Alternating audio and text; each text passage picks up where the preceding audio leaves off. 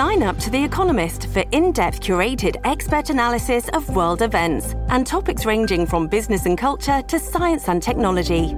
You'll get the weekly digital edition, online only articles, curated newsletters on politics, the markets, science, culture, and China, and full access to The Economist Podcast Plus.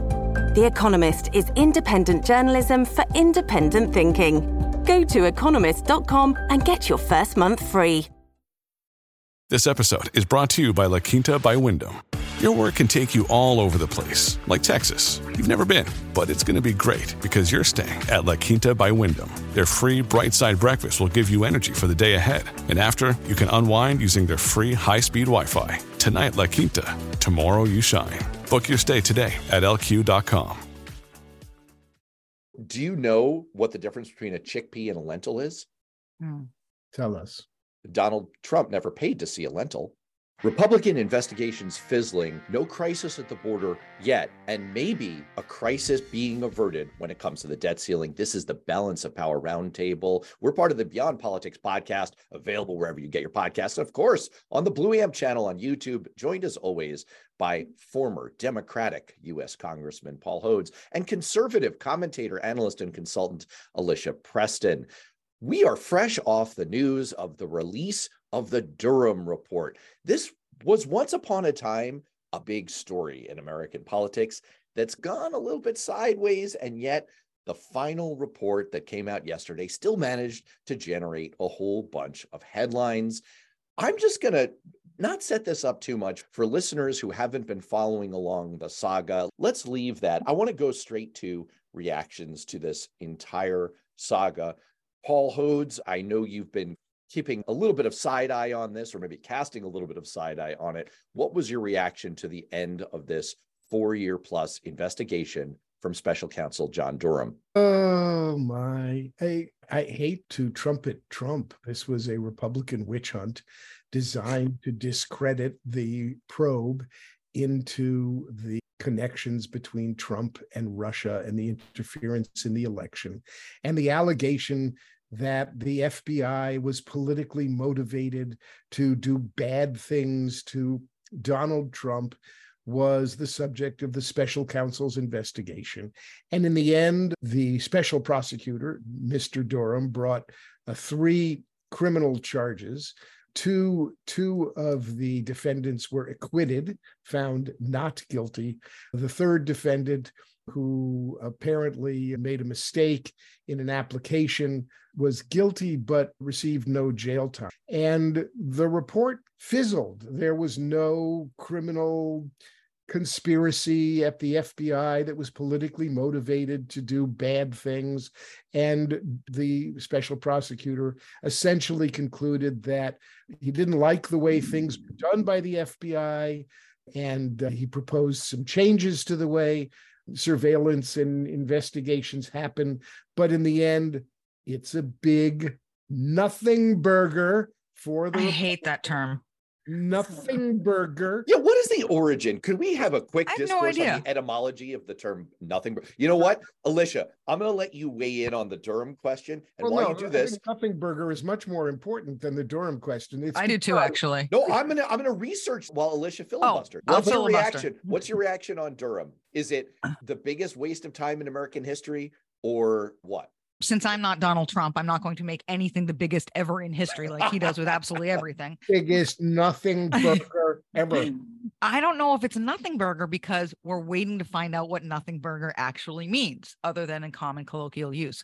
Look, I mean, it was critical of the FBI, not in a criminal manner. It didn't say anything that it raised to the point of the FBI doing anything criminal, but it says they didn't cross their T's and dot their I's. And that's probably legitimate. That being said, the person doing the investigation is a political appointee appointed to investigate someone within his own party. So, regardless of what it says, I'm always going to be a little wary. And that happens back and forth on both sides when they're doing internal, these kind of investigations on themselves. Uh, so, I don't know.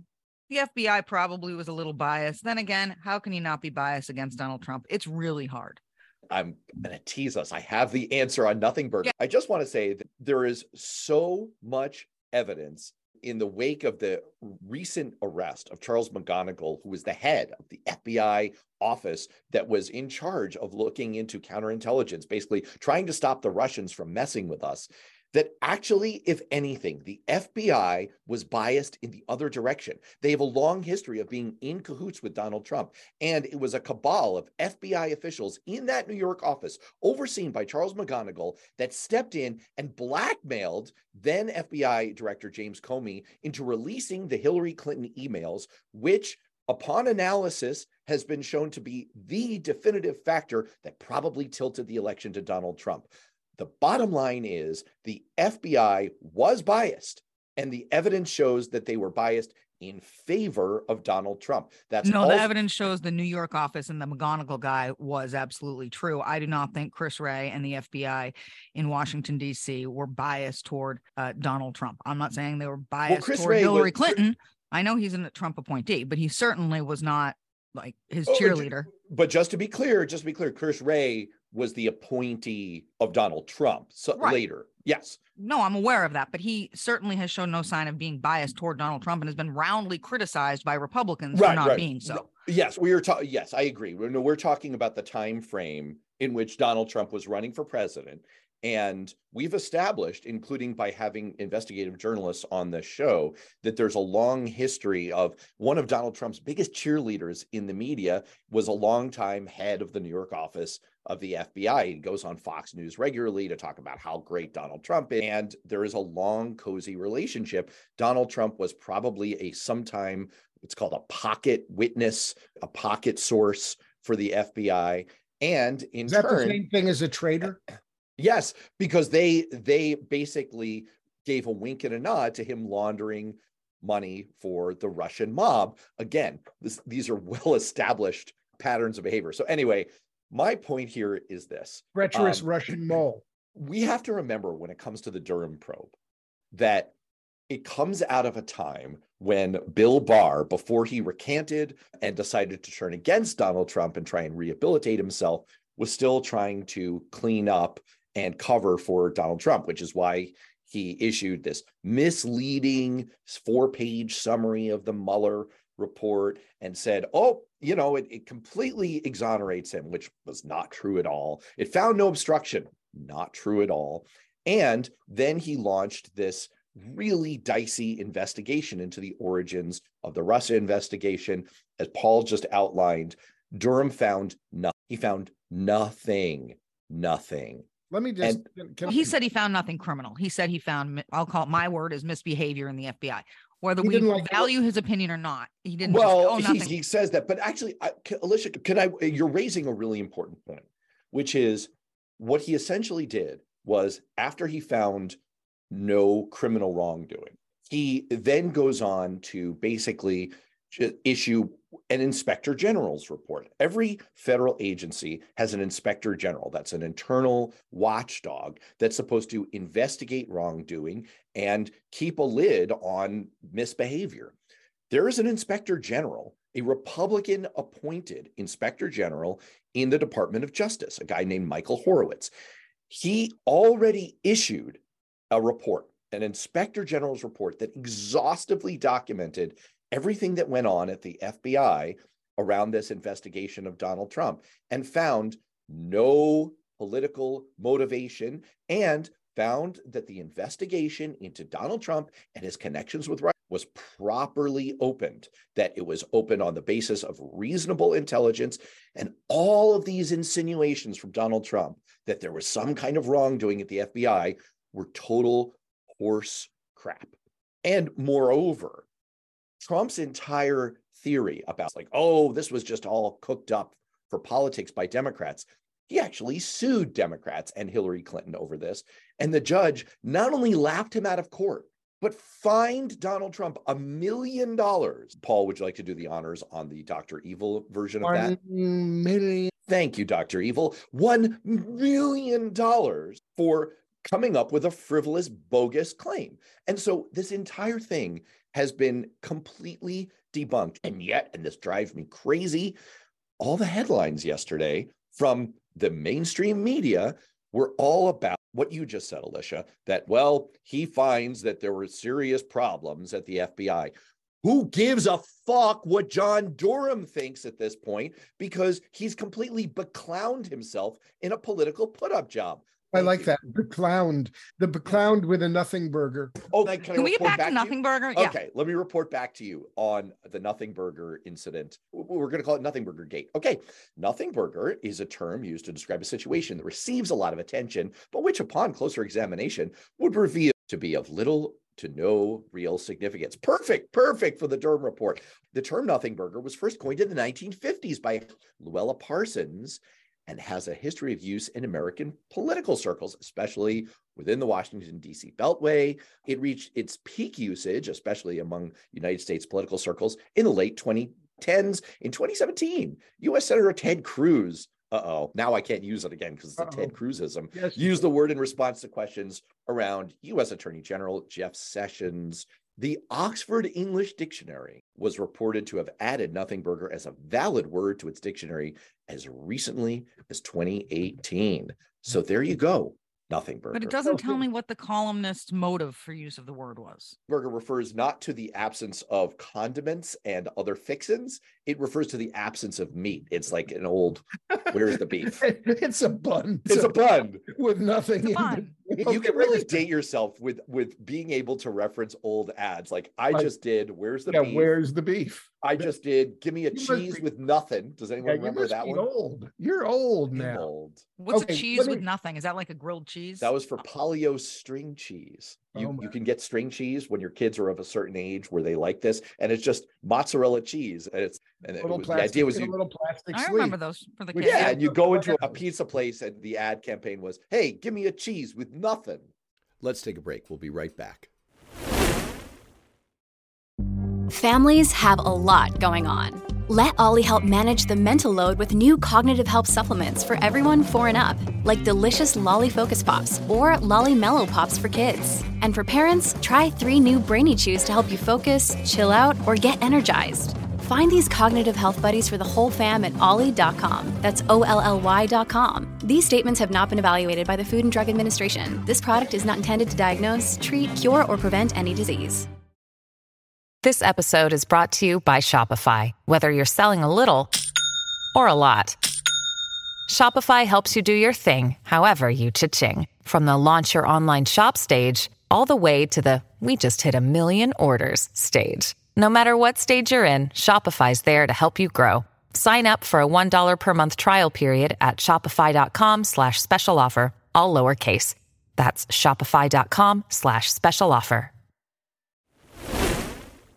There is one thing I will say about the Durham report. There is some fallout from it. And the fallout is this one of the things he dug into was theoretically the FBI's use of Section 702 surveillance authority. And although he did not mention it particularly section 702 was used by the fbi to in, in, during the course of its investigation the Republicans have seized on this 702 surveillance authority.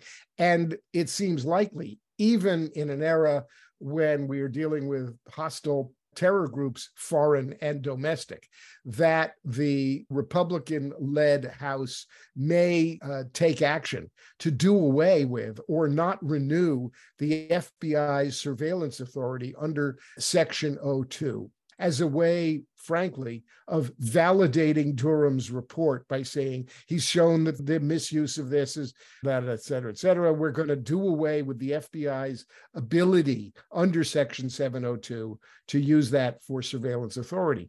That repercussion may next next time we're on this on, on our podcast in a year or so and we've had some surveillance intelligence disaster because the FBI can't sur- do its job under 702 we may all say oh there were there it was that had its origin back in the Durham report the Republicans got rid of it cuz no they don't like the FBI yeah, getting rid of the ability for the FBI to conduct surveillance is completely asinine. However, I think the portion you're talking about is where the FBI had already debunked the dossier and yet went to judges to use the dossier as a way to get warrants. That is a mistake. That's a flaw in the FBI. That is a bias in the FBI. That does not take away the right the ability of the FBI to protect America level crime, but that is a misuse of evidence before a judge.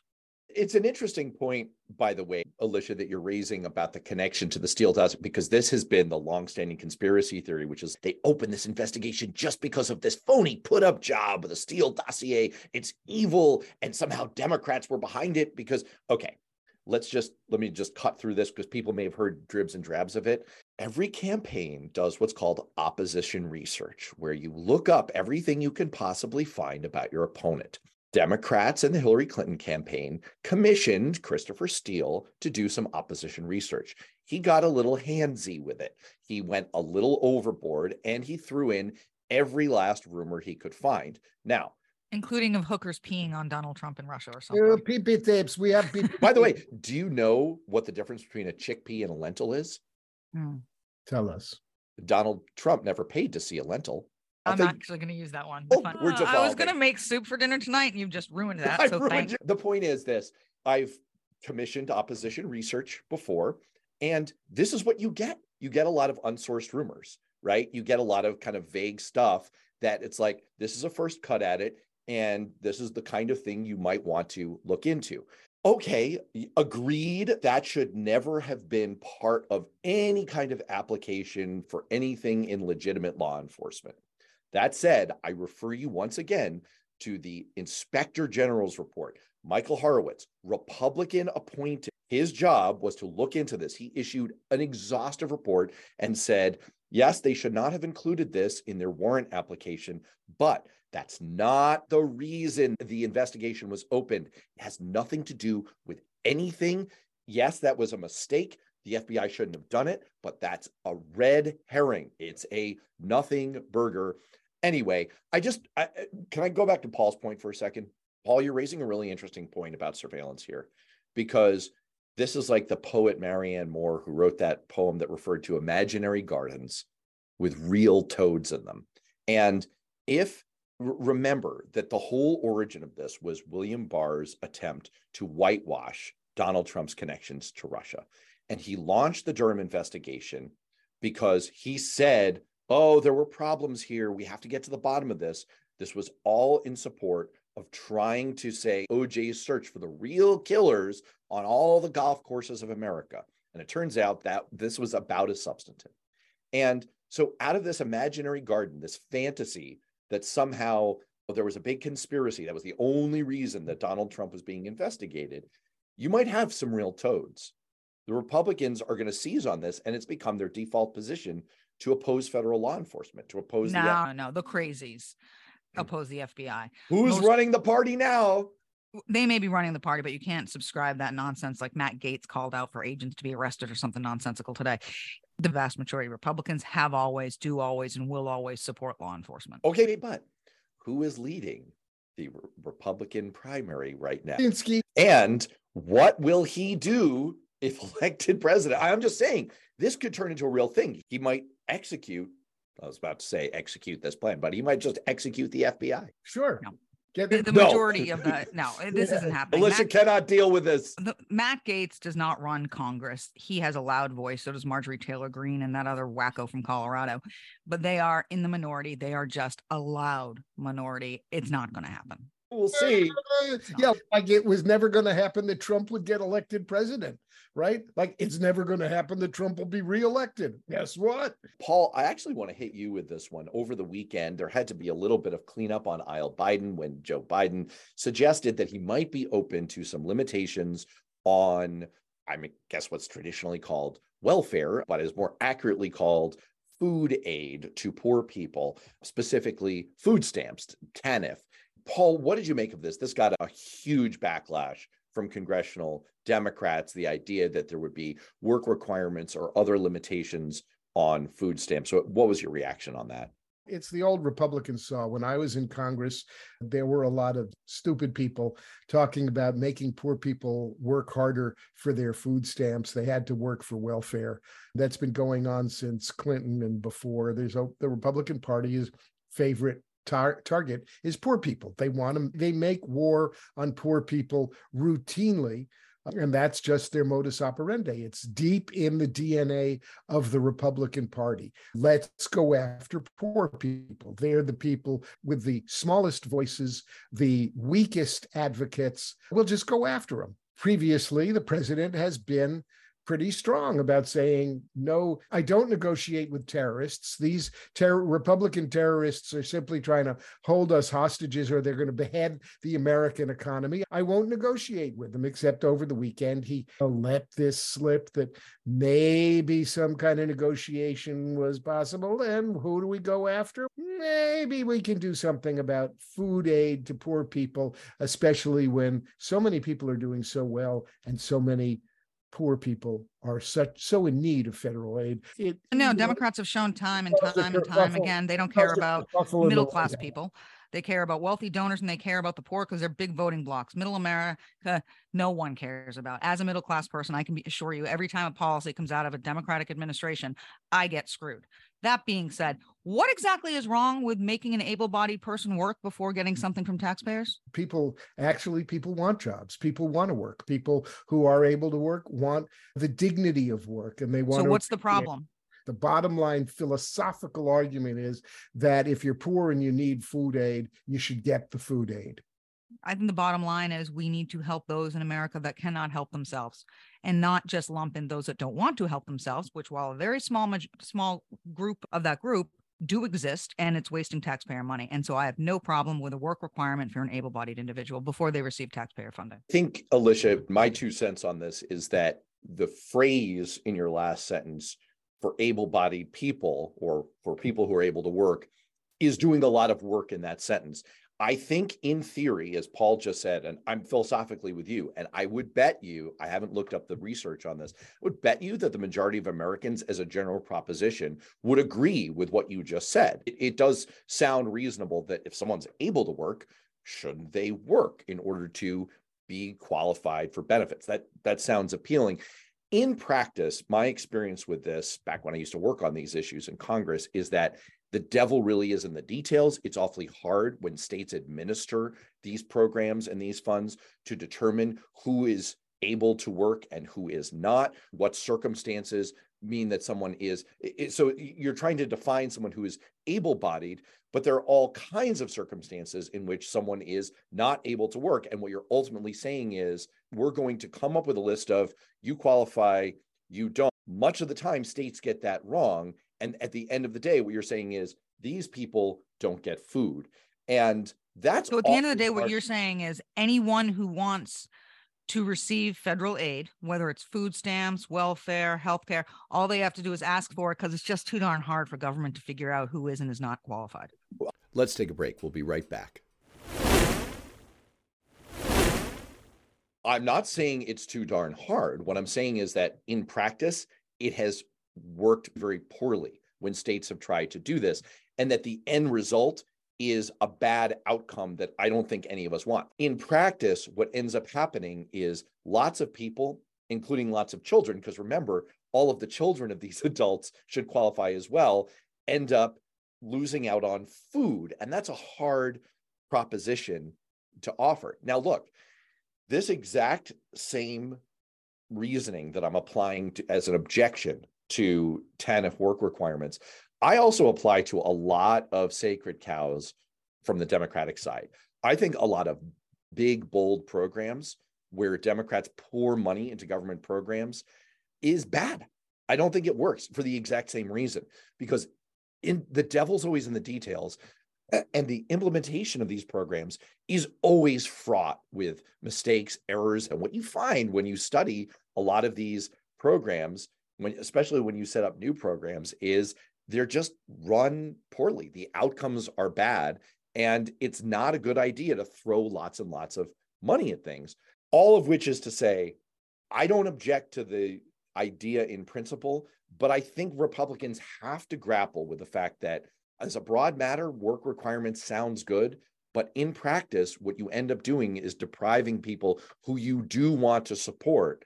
And that's a bad outcome. I don't think that it has to be that way. I think the government can, should figure out a way to apply rules to people who do qualify legitimately for whatever aid the government has to give them and to not give it to those who don't. That is the responsible thing for government to do be clear. The TANF program, for example, is a block grant to states, and states get to administer the program to help families in need. This, you've got to report everything you're doing. It's very exhaustive application process. It's limited to 60 months of lifetime help for families. And for many families, it is the difference between being out on the street and being able to get food for your family.